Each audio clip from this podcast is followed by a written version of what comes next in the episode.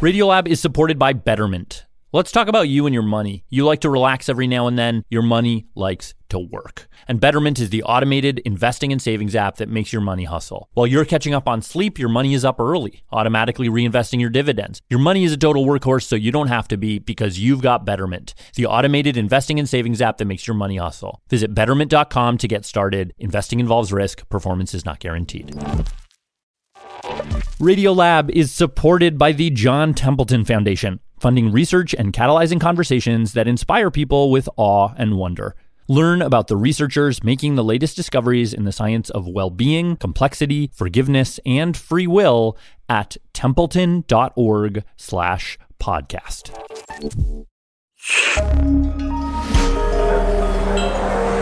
Listener supported. WNYC Studios. This is Radiolab. I'm Robert Krulwich. I'm Jad Abumrad. And this hour, I'm going to curse you, Jad. I'm going to ask you to just simply do this following thing. You know that song that we both hate? Which one? Um, bum, bum, ba-dum, bum, bum, God, it's bum, like the moment you start that, it Keep going. Can, can you, can you sing it? Mm-hmm. There are some songs mm-hmm. that I can stick into your head and they just mm-hmm. won't leave. There's somebody, poor Suzanne, who got this song somehow stuck in her head. And then there's songs that just won't go away because you didn't even invite them and they stay. This is an hour on the music in our heads. Where does the songs come from? Why do they stay? A whole hour without Suzanne Vega Thankfully. on Radio Lab. Let me ask you a question though Yes. to get us started here. When a song gets stuck in your head, uh, do you have one in there right now by any chance? Oliver, the Broadway show tune. Of course. what does it sound like when it's in there? What does it sound like? Yeah. Oh, No, but just think before you answer. Just think. What does it really sound like? Describe it uh, musically. Um. Well, it, do- it. Well, it's funny that you mentioned this. It. It doesn't actually. I don't hear any musicians. Like, is it loud? no, it's it's nothing. It's not loud. It's not. Does it it's have like a location, no, timbre, no. It just has a melody, a vague, foggy. like a shadowy melody? yes, right? exactly. Okay, well, so that's our starting point. You know, most of us get a song in our head. It's kind of like what you described, vague. But there are people who, when they get songs stuck in their head, it's a whole, d- it's a whole different experience. It is not vague. In fact, they wish it were vague. They wish it were a shadow. And you'll know what I mean in a second. Uh, let me introduce you to someone. Mary had a little lamb, little lamb, little lamb. Always has songs running through his head. Everywhere that Mary went, the lamb was sure to go. He's plagued by them, actually. And he spoke with our producer, Lulu Miller. And so that that was going through your head just now, or That's right. Mary had a little lamb. Over and over again. you know, let me have you just introduce yourself really quick. Oh, I'm. Uh, my name is Leo Rangell, and I'm uh, not young. I just had my 94th birthday. I've been in L.A. since I was uh, in the war, World War II. Leo's a psychoanalyst, Oh yeah, I'm still in practice. so he finds everything that's been going on in his own head sort of intriguing, Yeah. like from a professional standpoint. I'm trying to think, what the hell am I doing? Anyway, this whole thing started for him about 12 years ago. He just had major heart surgery, and he wakes up in his hospital bed. Oh, I, I wake up in the ICU, Yeah. uh, and almost as soon as I'm conscious, outside my hospital window, I hear music. And it was distant. It sounded funereal, like hymns.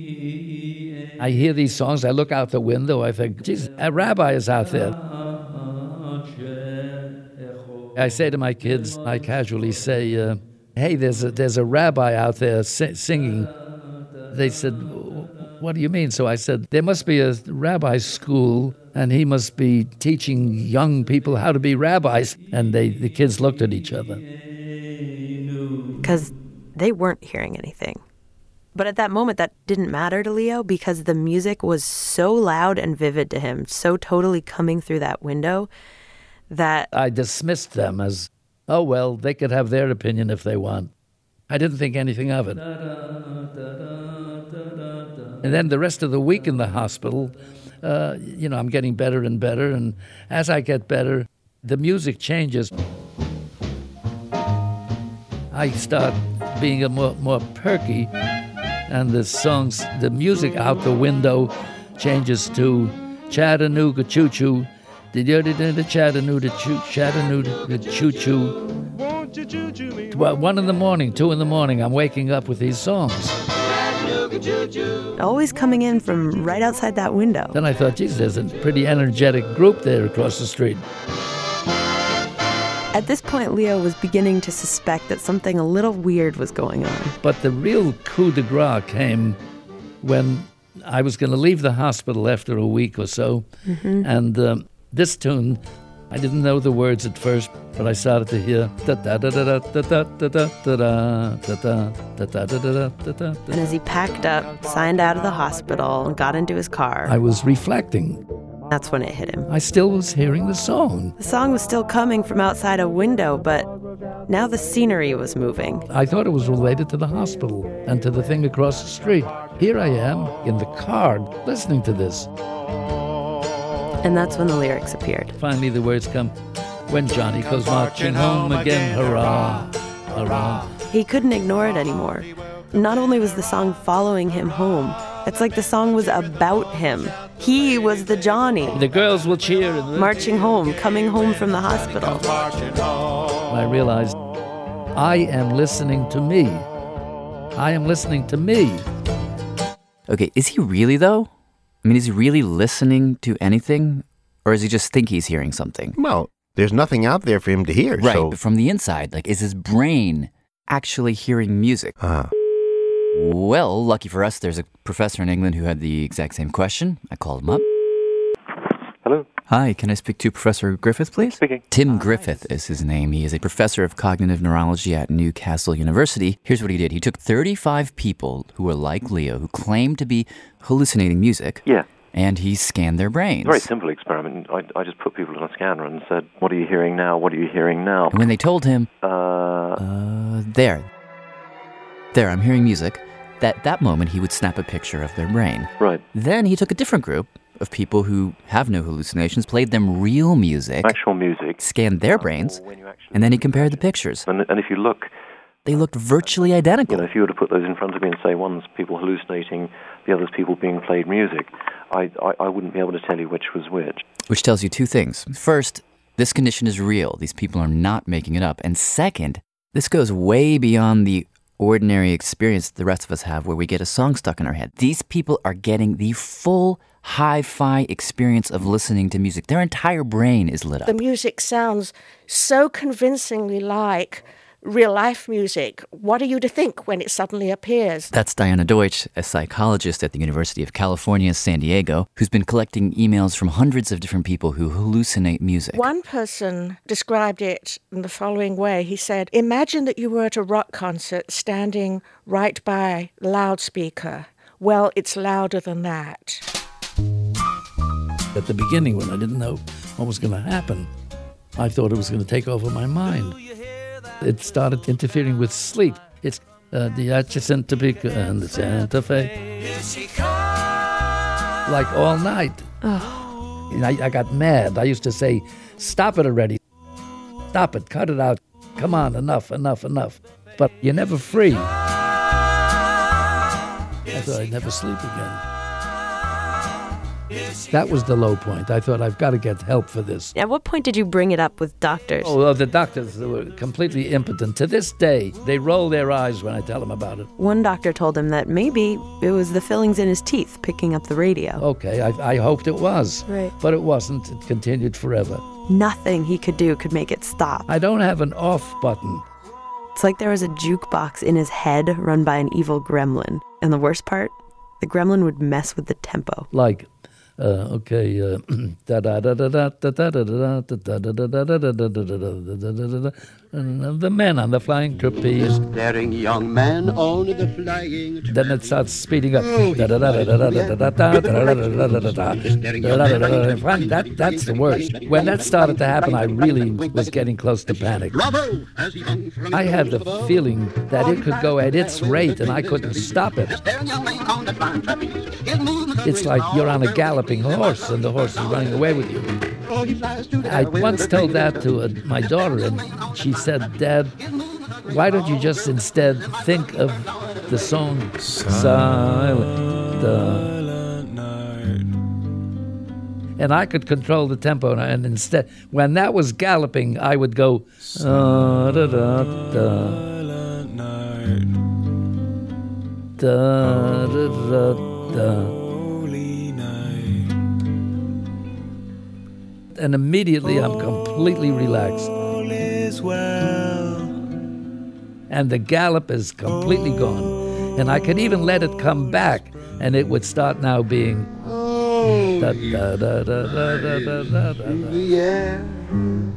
With the greatest and that was no longer ever a problem of the tempo running away with me. Okay, so let's just assume that Leo is not crazy. I never thought I was psychotic. Never, never. Because most people, it turns out, with this condition are not crazy, There's nothing else wrong with them. according to Diana Deutsch. So then the question becomes how can a person who is otherwise sane hallucinate to such a crazy degree?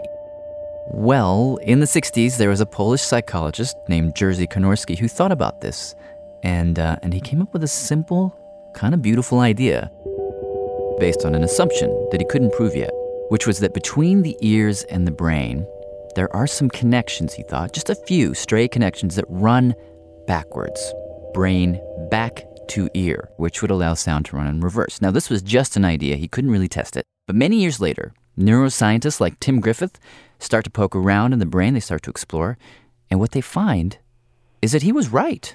Yeah. Very right. If you look at the pathway between the ears and the brain, probably about 70% of the fibers don't actually go up. They go down. They go the other way towards the ears. 70% go up? 70% go from the brain to the ears. Yeah. It's like our ears are literally wired to hear our brains. Now, hmm. Konorski's idea was that normally our ears wouldn't hear what the brain was saying because it was too busy taking in all the sounds from the outside.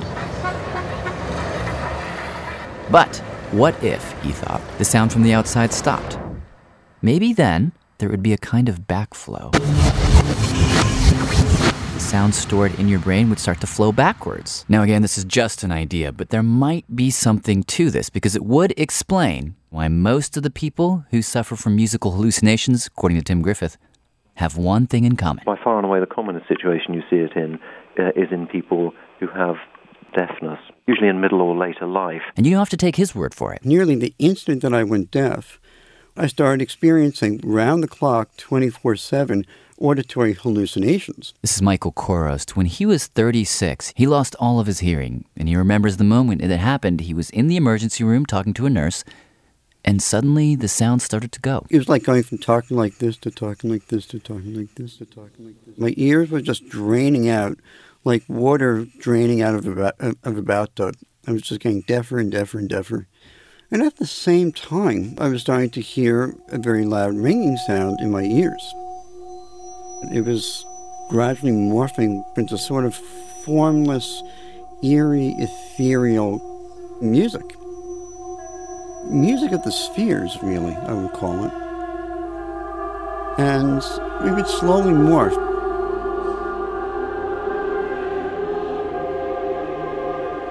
into some version of the Ave Maria.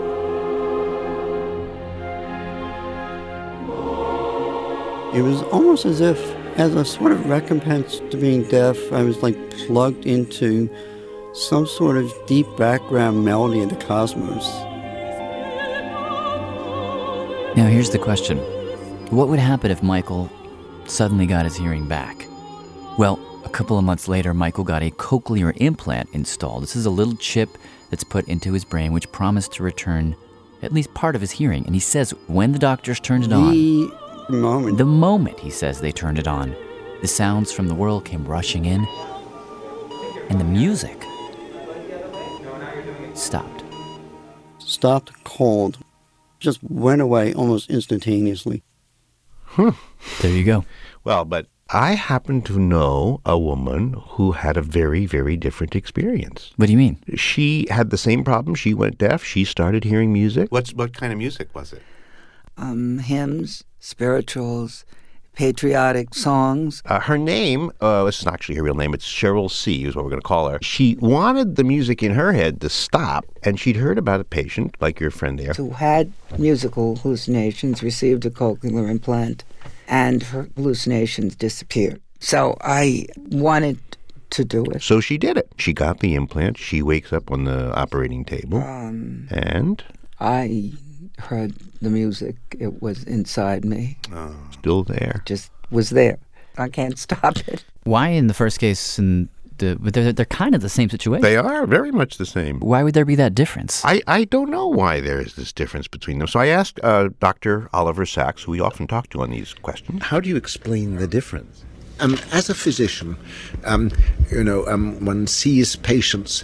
You you ask about their symptoms. They produce their symptoms, but it is equally important to see the relation of the symptoms of the disease to the person themselves, to their identity. He's discovered over the years that the problem as expressed in the patient is partly a disease. I mean, the person is sick or in trouble in some way. At the same time, the disease is reflecting something about the person in front of him. One sees interaction and uh, a liaison, a collusion, a collision, I don't know what word to use, between the self and a symptom. And sometimes it can come out so strangely. For example, there's a, a, a patient he has who was a Jewish kid. He was a Jewish boy who'd, who'd, who'd um, grown up in Hamburg in the 1920s and 1930s, and he had been terrified by the Nazi youth. And for some horrible reason, he hallucinated Nazi marching songs. He was tormented. But on the other hand, Oliver told me about an old woman he once met in a nursing home who was haunted by lullabies. One after the other, non-stop. But see, she was an orphan. Her father died before she was born, and her mother before she was five. Orphaned, alone. She found the songs in her head deeply comforting. The music and the hallucinations, in fact, seem to be a door into a lost part of childhood. So then the differences between people when music floods into their head. What's going on, says Oliver, is the disease and the person they're talking to each other. The the self can be molded by hallucination, but it can mold them in turn. I wonder where Leo fits into this. Lulu, Yeah. how would you say that that Leo self interacts with his symptoms, or vice versa? Well, uh, he's a psychoanalyst. So whenever he gets a song stuck in his head, which is like all the time, he analyzes it. He looks for a hidden meaning in it. Like, you know, the way dreams reveal your inner life. The same thing with songs. Leo will tell you that every song is a message from his subconscious. Everything has an unconscious connection, pleasant or unpleasant. And he's just got to figure out what it is.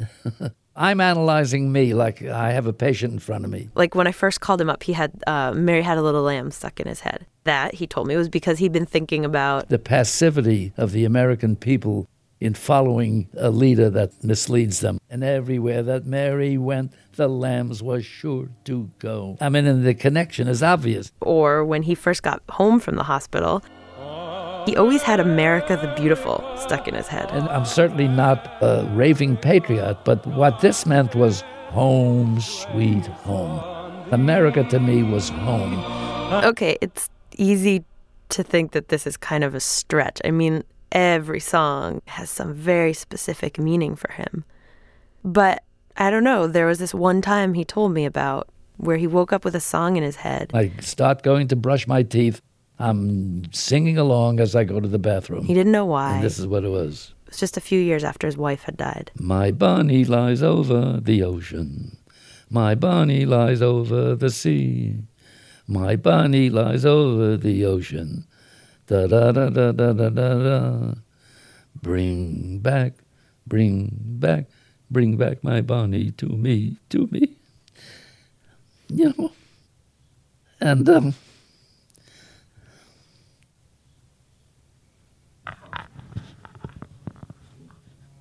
I realized when I, I thought, why am I singing that song? And then suddenly I realized it was our wedding anniversary.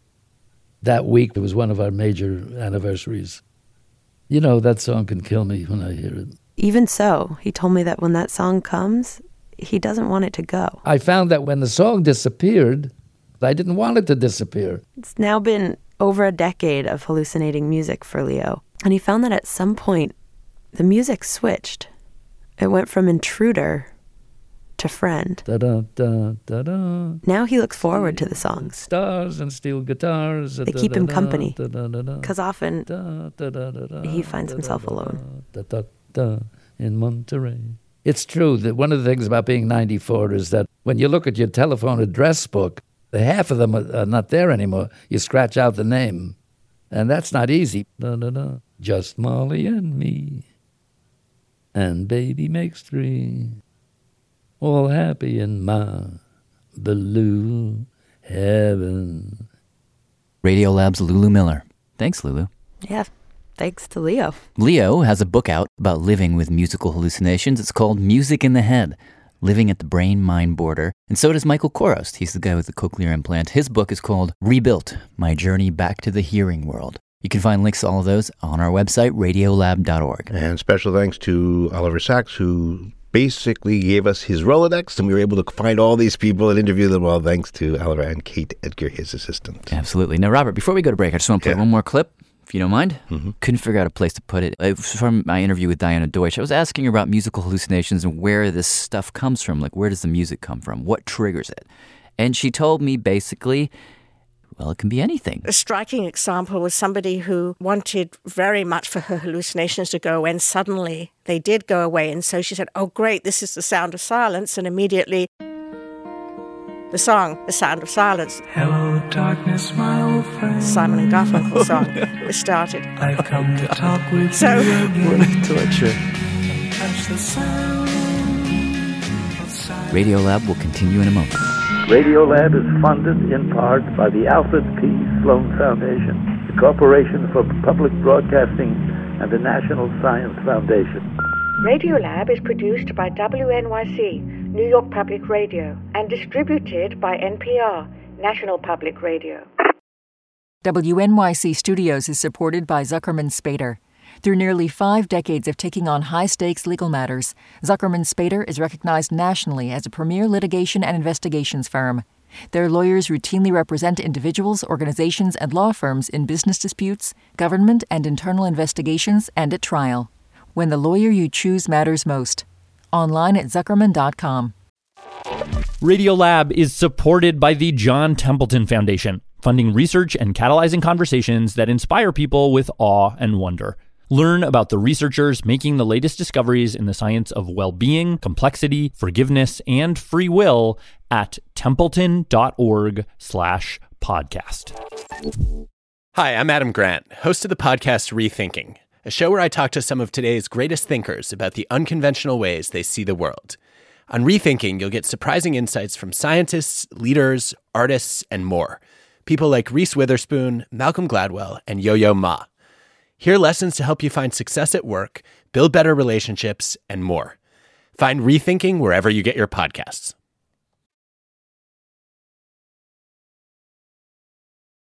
Hey, I'm Jad Abumrad. And I'm Robert Krulwich. This is Radiolab. Our topic today is songs that get stuck in your head and won't unstick. Now, in the last section, we got we talked about people who were invaded by music and couldn't get the music out of their heads. Yep. Now let's switch and talk about people who desire more than anything to get a tune, a melody into their heads. Oh no, it was just he Specifically, people who are professional songwriters. Well, like uh, him. Hello, my name is Bob Dorough, and I'm visiting here with Radio Lab. Is that it? What is it? It's radio. not everybody is completely aware of our, our program, but then again, not everybody would be necessarily aware of Bob Dorough. Was that good? But you may know this Conjunction, junction, what's your function? and this. I'm just a bill. Yes, I'm only a bill. And I'm sitting here on Capitol Hill. And this. Zero, my hero, how wonderful you are. If you grew up in the 1970s and 1980s, which I, by the way, did not know, so everything that we've just heard, I've never heard before. but you've heard it your whole oh life. Oh my? God, have I heard these? So you know Schoolhouse Rock. Yeah. And you have Bob Dorough to thank for all the songs that will not leave your head. We invited Bob over to my apartment to sit at my piano, talk a little bit about hookiness. That's right. What makes a song so sticky, so sticky for your head? How does that happen? No one ever gets there, but you could try. He told us a story of getting a call. This was back in 1972 from a fellow named David McCall. He was an advertising executive, uh, the president of a small advertising agency. And uh, he simply said, My little boy can't memorize the times tables, but he sings along with Jimi Hendrix and the Rolling Stones and gets their words. Why can't we put the multiplication tables to music. We'll call it multiplication rock. What do you think? Looking at me. And I said, uh, Yeah. Did you say yeah with confidence? well, then I did some research. I looked in the math books that I had in my library, and uh, then I just came to me as a title. Three is a magic number. Three is a magic number. Hey, that's good. Yes, it is. It's a magic. Want to hear more? Yeah. Somewhere in the ancient mystic trinity. And then I went to look in the Bible and I looked everywhere. It is one of the magic numbers. And then I thought of Buckminster Fuller. Why Buckminster? Because of that geodesic dome thing? Well, the triangle The is triangle. the strongest shape there can be. Because it can't bend. A square can sag, right, and become a parallelogram or something. But a triangle is fixed by its very triangularity, right? Every triangle has three corners. Every triangle has three sides, no more, no less. You don't have to guess. When it's three, you can see it's a magic number. What does it all mean? Three, that's a magic number. Is a magic number. As you can hear from these remakes, three really is a magic number. In any case, at, at the end of the conversation, I asked Bob Dorough to think back, way back, before you did Schoolhouse Rock, before you became a jazz musician, back to when you were a kid. Do you remember the first time you got a really good musical idea when a melody that kind of popped into your head? He said, Of course I do. Let me play it for you. Sitting on the doorstep, side by side. Sitting on the doorstep with my bride. Tonight, sitting on the doorstep. Tonight we'll do the four step. Sitting on the doorstep with my bride. That's all there. That's all there. Like that was your first song? Not a bad melody, huh? Not bad. Terrible Not words. and I made, Well, it, I made it up plowing. I was helping Uncle John on the farm. I was riding a harrow. I don't care what you were writing. Oh. I- What I care is how- so right off the bat, bum bum ba That's a pretty good hook, isn't it? Do, do, do. What I care about is where did that come from? From hearing pop music, you pick up the form, even though unschooled, I would say. I knew something about songs, you know, subconsciously formed. Because it's a, it's the architecture of all those other ones. Yeah. Do these things like when you hit the right one? Do they like shout, "I'm the one"? They do. They do. They do. I'm not going to forget it. Now I can go to town and shop for groceries, go to a movie, and the next day it'll still be there because it identifies itself almost. Kind of like it feels like it has, suddenly has weight. Like it's going to. hmm Has weight and identity. And there it is. It's there. Sometimes I get the melody and then it's just sheer labor to make the words fit. Where does the melody come from? Melody comes the muse. You ever met this muse? A lot of people are visited by the muse and they don't recognize her. when you were plowing that day way back in I had a muse, yeah. Yeah, but did you know that you had one, or did you just think it was just something that like like your like new shoes? Yeah, I thought it was something that just came out of the air to me. I wonder if I stole it.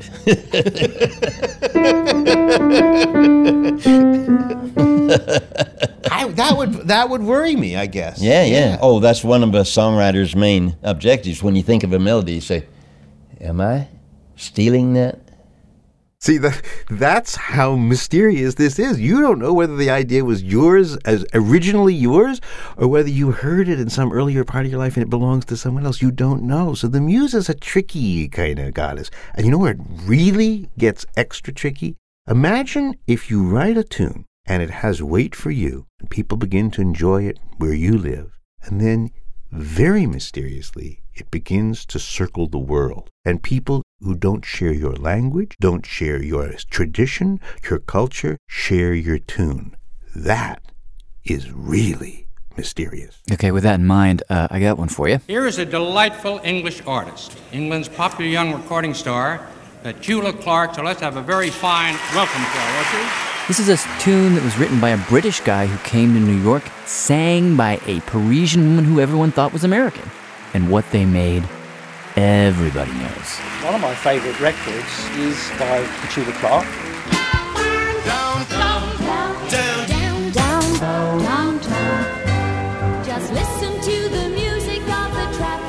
Downtown.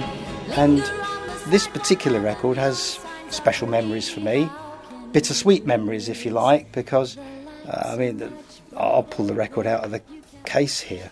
Um, there we are. This is the original single that I would have bought at the time. Pye Records. No scratches. Always looked after. Petula Clark Downtown, written by Tony Hatch. I didn't write Downtown specifically for Petula Clark. I'd been to New York in October 1964. I stayed on Central Park, um, turned left from the Essex House, and uh, walked down Broadway. And by the time I got down to Times Square, I thought that it was strange that there wasn't a song called Downtown. When you're alone and life is making you lonely, you can always go downtown. Just listen to the music of the traffic in the city. Linger on the sidewalk where the neon signs are pretty. How can you lose?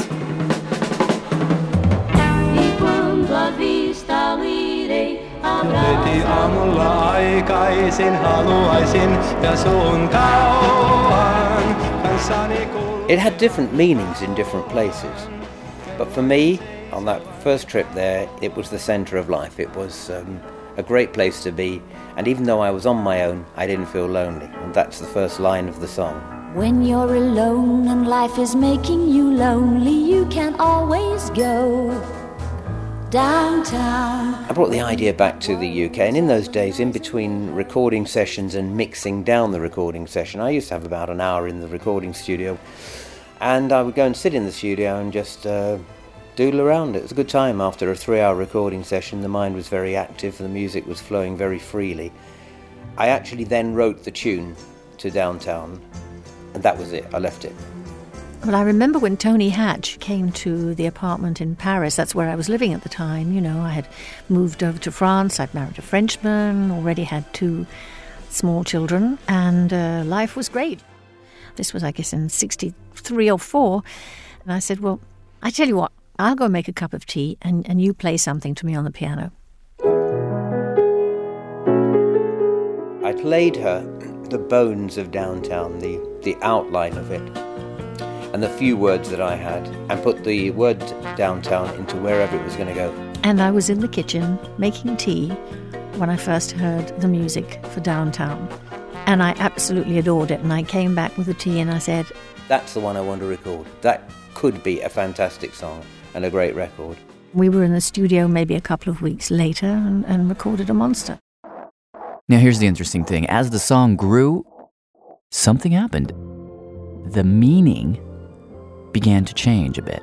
I mean, here's a song that was initially a celebration of the city. You go downtown, you see the bright lights, you're with people, you'll never be alone. Well, after a while, Petula Clark and some of the people who sang it expanded the song to include the exact opposite meaning. Instead of comforting, the city is now a haunted place, and you are now more alone than ever. Same song, completely new flavor.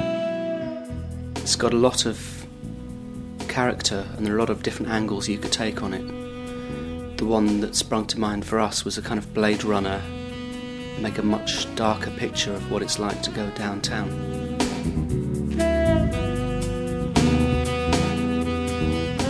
So,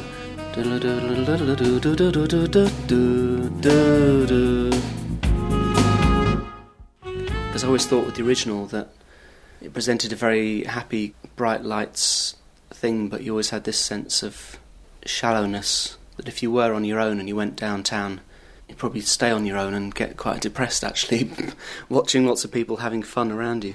When you've got worries, all the noise and the hurry seems to help. I. Just being out on the street, being with other people, and seeing the lights. The traffic in the city. There's a kind of slight desperation in that, I think.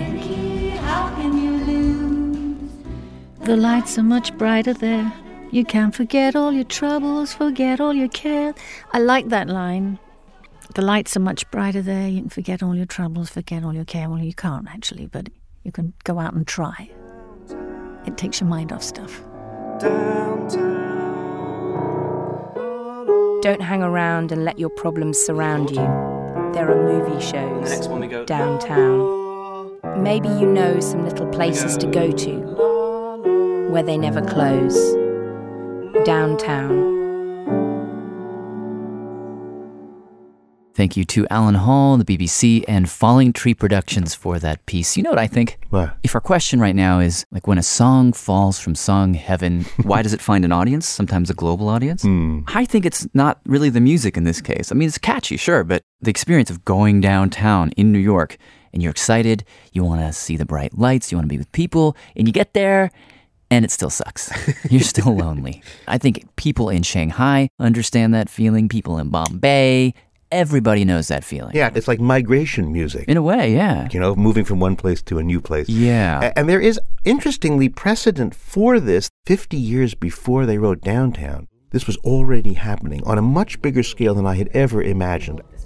I learned about this from, from this guy. Um, Aaron A. Fox. He is a professor of musicology at Columbia University in New York. And a damn good country and western league guitar player. country, not that rock and roll. sh- One, two, three. I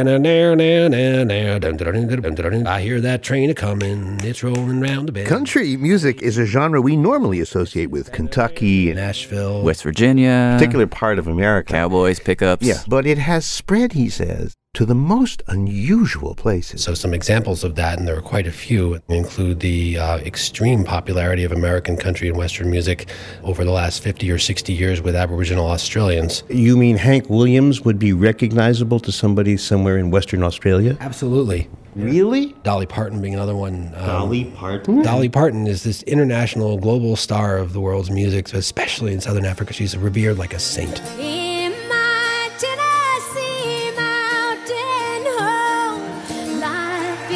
Yes, it's true. Zimbabweans love Dolly Parton. You can fill a venue with a band playing Dolly Parton songs, and everybody will know all the words. That was fun. You was doing good. You was into that Rocky Top.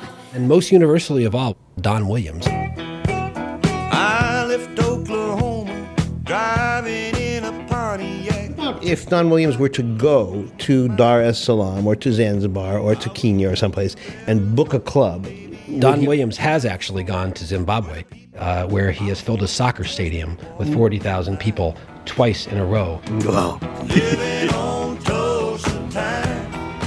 Imagine 40,000 Zimbabweans crammed into a big stadium. And down there in the center in the lights is Don Williams from Texas. I just wonder, like, what exactly are they hearing? I have asked Grenadians, St. Lucians, Trinidadians, Jamaicans, Norwegians, Finns, Germans, Russians, Chinese, Native American, Aboriginal Australian, Thai, Native South American, South American people, um, why do you like country music? And the first answer is virtually always something along the lines of, it's the stories. Like, as in the stories in the lyrics? I was drunk the day my mom got out of prison, and I went to pick her up in the rain. But before I could get to the station in my pickup truck, she got run over by a damned old train. Um, that doesn't sound very Aboriginal to me. You know how many Aborigines are actually run over by trains? Thousands, actually. That's not what Professor Fox is saying. He says ignore the details and listen for the larger story, which has to do with moving, with migration, and with regret. You're lonesome for something, and the thing you're missing is. The old hometown. Oh, the green, green grass of home. The green, green grass of home. Aaron Fox says you can boil much of this music down to just this feeling. You look And look around me. You long for something simpler, something that you left behind. And I realized that I was only dreaming. What would be the best couple of examples you can think of of I miss the farm, I miss the crickets? Oh, where do you start? The first hit country song was a nostalgic reverie for, quote, A little log cabin in The Little Old Log Cabin in the Lane, performed by Jimmie Rodgers and Fiddlin' John Carson. The song was recorded in 1927, and that happens to be the moment. If you look at the U.S. Census, as he'll tell you, when the United States crosses the threshold from more than 50% agrarian and rural dwellers to more than 50% urban dwellers. In other words, country music really exploded, and this is not an accident, when most people no longer lived in the country. Country music is born when the country becomes a nostalgic idea. And so, in America anyway, suddenly there was this dreamscape of country places that no longer existed except in heads, and the music started just then.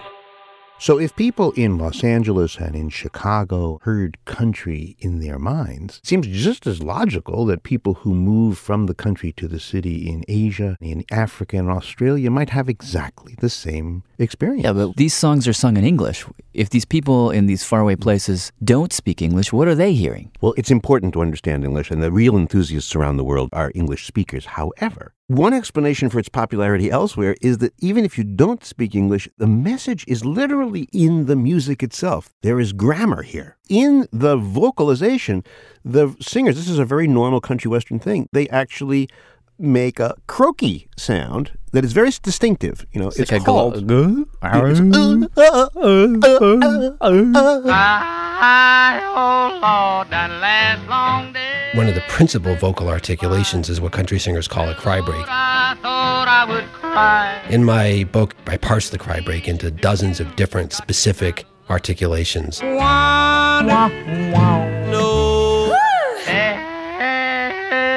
And it's not just the voices, by the way, says Fox, it's, it's the instruments. The instruments seem to be crying. In fact, the steel guitar is the signature sound of country because it's recognized as iconic of a crying human voice. It's called the crying steel.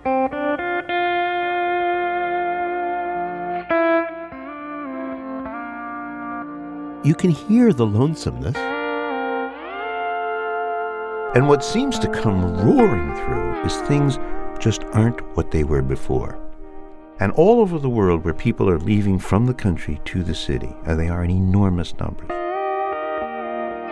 This is a story all kinds of people can understand. Country is just as much Grenadian music as it is Kentucky music. It's just as much Hawaiian music as it is West Virginia music. You, is that when when you fill a football stadium with Dolly Parton listeners?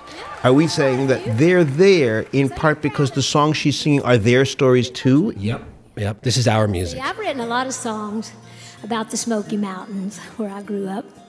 We had a good life back there in the hills. And We're all going through some version of, you know, a one to two or three hundred year change from being essentially peasants to being moderns. I remember sitting on the front porch on a summer afternoon in a straight back chair on two legs, leaned against the wall. Professor Fox has a book on this subject Real Country Music and Language in Working Class Culture. You can find more information about that on our website, radiolab.org. This is Casey calling from Fort Myers Beach, Florida. Radiolab is supported in part by the National Science Foundation and by the Alfred P. Sloan Foundation, enhancing public understanding of science and technology in the modern world. More information about Sloan at www.sloan.org. Radiolab is supported by BetterHelp. Whether it's already 2 a.m. on a fun night out, graduation time, a new year, we can find ourselves wishing we had more time, wondering where it all went. But there's a question. If we were magically given that time back, what would we do with it? Perhaps you'd spend more time with a friend that you've lost touch with, or petting your dog, or just noticing the sweetness of doing nothing. The best way to let those special things into your life is to know what's important to you so that you can make it a priority going forward. A therapist can guide you through the process of defining your values and understanding your priorities so you know what things you can spend your time on that will really fulfill you. BetterHelp offers convenient, affordable online therapy that comes to you. Start the process in minutes and switch therapists anytime. Learn how to make time for what makes you happy with BetterHelp. Visit betterhelp.com slash radiolab today to get 10% off your first month. That's betterhelp, H-E-L-P dot com slash radiolab. Radiolab is supported by the John Templeton Foundation, funding research and catalyzing conversations that inspire people with awe and wonder.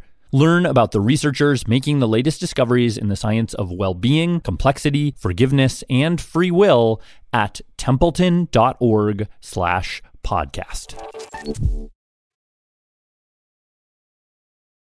Hello, I'm Jad Abumrad. I'm Robert Krulwich. Today on Radio Lab, our topic is the music in our heads. How does it get there? Where does it come from? And why won't it go away? Yes. Now, you think that the music you listen to is your music, that it comes from the place you live. But there is such a thing as everybody's music. And we offer the next story as a, as a kind of proof. Comes to us from reporter Gregory Warner. Gregory Warner, you won a journalism fellowship, and they said to you you could go anywhere in the whole world. Where did you decide to go? So I went to Afghanistan. Have you ever been to a war zone before, by any chance?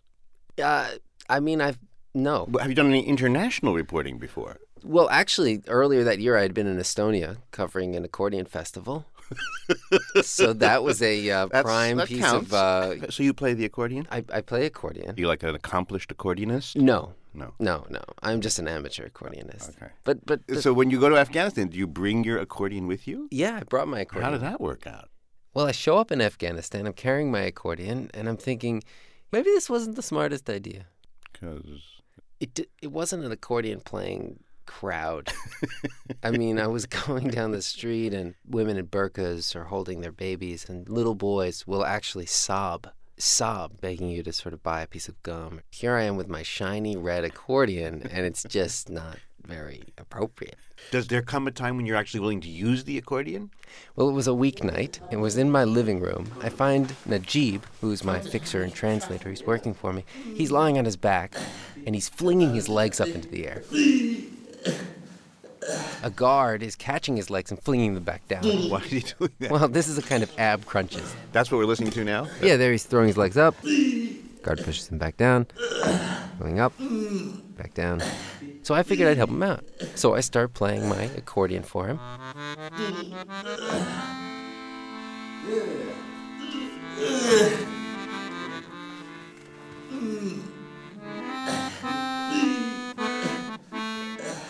And it's going well. Najib's bopping his head to the tune, and then he kind of looks at me. He says, Hey, how do you know Afghan music? I say, I- I'm not playing Afghan music. And he says, Yes, you are. I say, No, I'm not.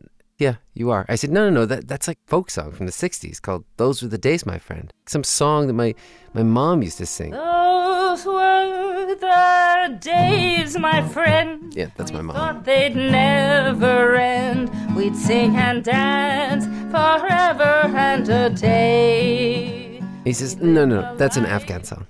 And then he's back to the ab crunches. And I'm like, No, no, no, wait, wait, wait. Please tell me the story of Those Were the Days, my friend. So, what's the story of uh, Those Were the Days, my friends? That's what we call it. Tell me about that song. That song is from our singer who is famous for his being a Afghanistan. Casanova. His name is Ahmad Zahir. Ahmad Zahir, famous singer in And- Afghanistan. It's 25 years ago, but How he does, is how not does the dead. lyrics go in, in تنها شدم تنها تنها شدم تنها. آسوده از غمها شدم Wait, wait, wait. That's that's not the, the so there's, there's da, da, da, da. Okay, it's it's true. He did get it wrong, so I forgot about it. I thought he was crazy. Then it kept happening. I would bring my accordion, play it for some people every time. People would say, "Hey, isn't that an Ahmed Zahir song?" How do you say? Oh, how do you spell this name? Z A H I R. Ahmed Zahir. Who is he? Well, that's what I wanted to find out. So the first thing Najib gave me was his entire CD collection. and one night I sit down, listen to it. I'm hearing one Western riff after another. John Lennon, Nat King Cole, definitely a lot of Elvis. Like I realized on this tune,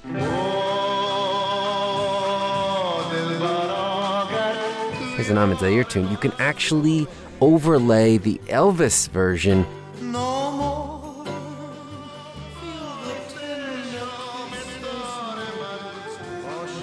right on top of it.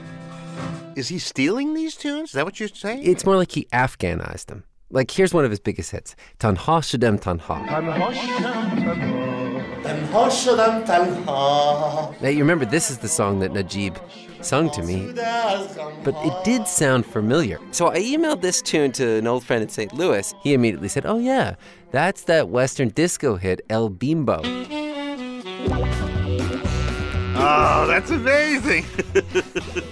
so now this is the Western version. It's the same melody as the Ahmed Zahir version, same key even. Now let's just go back to the Ahmed Zahir version for a second. Now listen to this violin line. So this is East meets West, Ahmed Zahir style, and this is like the mega hit in Kabul in 1973. And this is the sound of Afghanistan in the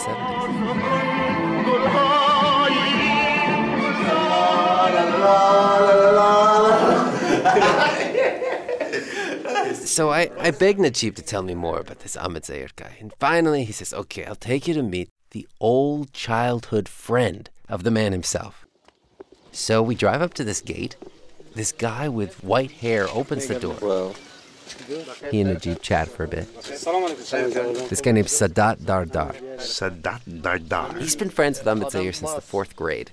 And he takes us inside. He closes the gate behind us. And the scene changes. Suddenly it's a garden. Birds are chirping. And then Sadat stops and he points to this old fountain in the courtyard. And he says something to Najib, and Najib starts laughing. And Najib says, You know, this is the fountain where Ahmed Zahir used to play his accordion. Ahmed Zahir plays accordion, just like me. He's saying that uh, 40 girls were lying down there and he was playing accordion here, you know. 40 girls? 40 girls? Well, they, they did call him Casanova for a reason.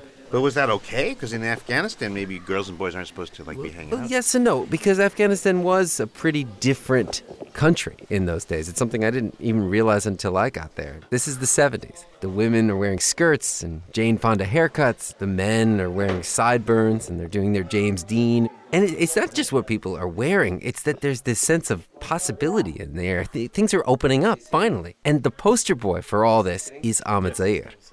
He's a bad boy. When he had a concert, everybody, all the boys and girls would um, come to his concerts wearing new clothes. And uh, not only all the girls of Afghanistan, but uh, the foreign girls, they also were in love with him. Let me just play you one little clip from one of his shows, and I want you to hear a little scream that comes right in, right here. For young Afghans at the time, especially young Afghan women, Ahmed Zahir, he was like a god. No mother will give birth a child uh, as good as Ahmad Zahir. And this is where the story gets a lot darker. It's 1973. The Russians start to move in. And the new president that they put in, he doesn't really like Ahmed Zahir at all.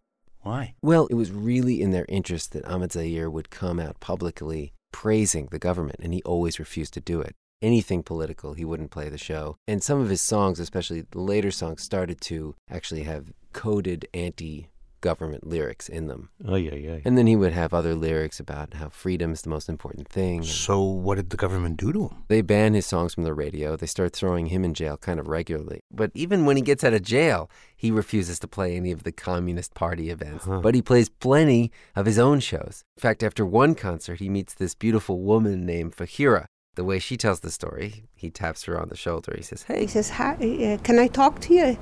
I turned my face. I said, Yeah. He said, No, never mind. he tapped you on the shoulder and he said, Can I talk to you? And then he said, Never mind. And he Yeah. walked away. And he just walked away. That was pretty good seduction technique. Well, I guess he was very good in it. you know, he got lots of girls like that. And he got her. And they got married. And she got pregnant. Meanwhile, the political situation was getting worse and worse. All his friends are fleeing the country. There are murders, tortures. Somebody came to our house, knocked the door, and he said, Can I talk to Ahmed Zahir, please? Ahmed Zahir offered him, Can I get you a drink? He said, No, no, no. I've just come from the Ministry of Interior.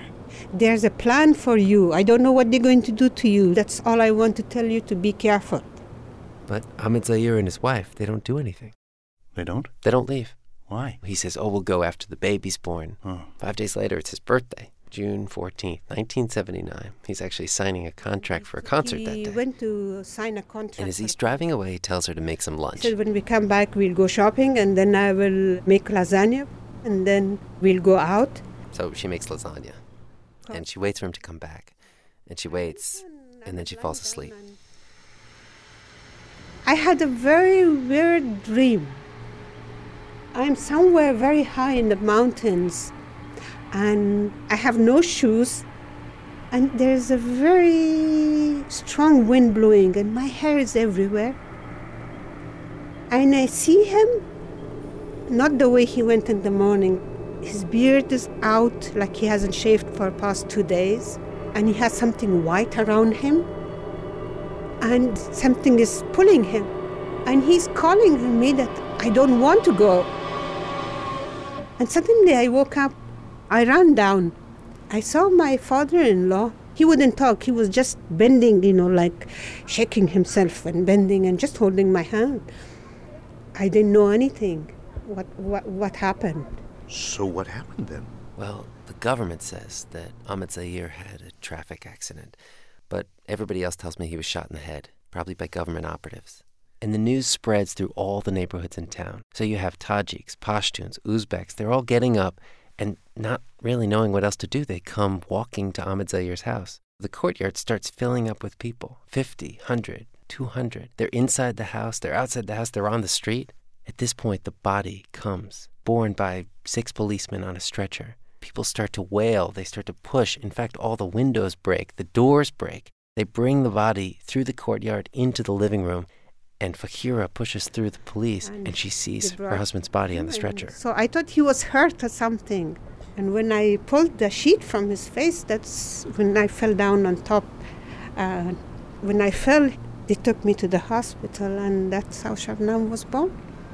So does she go into labor? She she goes into labor Right there. Yeah, yeah, and she almost dies in childbirth. But her baby's saved, she's saved, and her baby has the same birthday then. Her baby was born on that very day? That very day.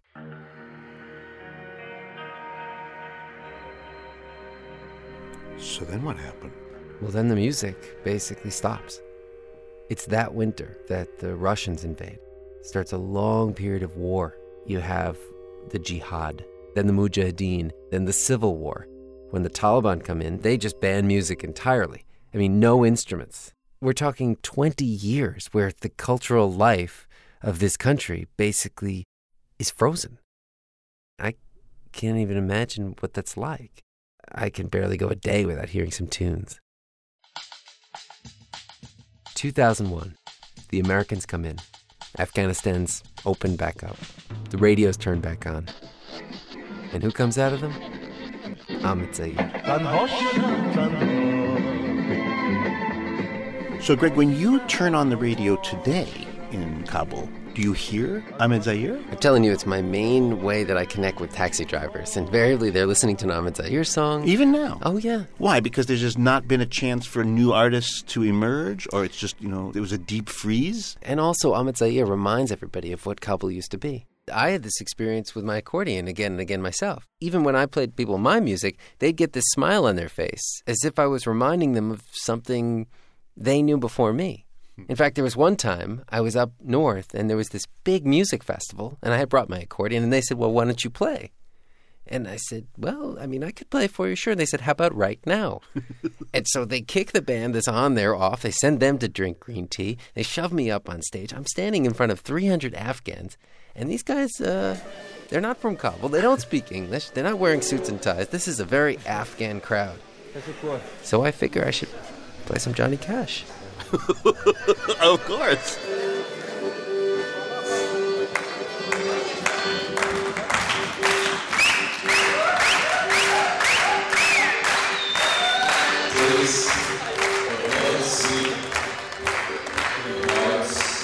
like always me. I fell for you like a child. And ooh, the fire went wild. I fell into a burning ring of fire. Down, down, down. But They're going crazy. It was the best crowd I've ever had.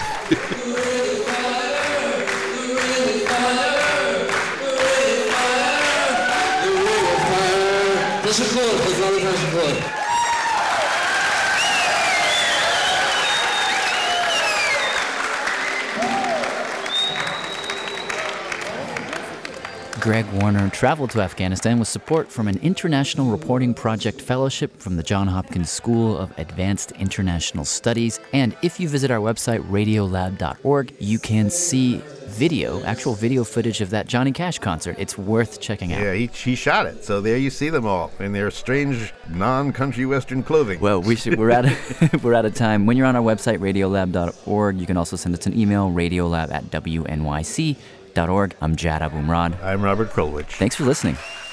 Radio Lab is produced by Jad Abumrad, Lulu Miller, Rob Christensen, Ellen Horne, and Tony Field. Production support by Sally Herships, Sarah Pellegrini, Ariel Lasky, Heather Radke, Jesse Banco, Anna Buaco Wayrock.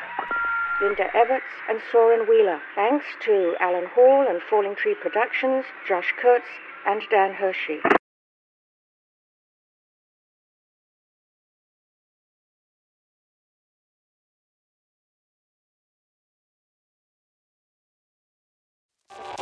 Radiolab is supported by the John Templeton Foundation, funding research and catalyzing conversations that inspire people with awe and wonder. Learn about the researchers making the latest discoveries in the science of well being, complexity, forgiveness, and free will at templeton.org slash podcast.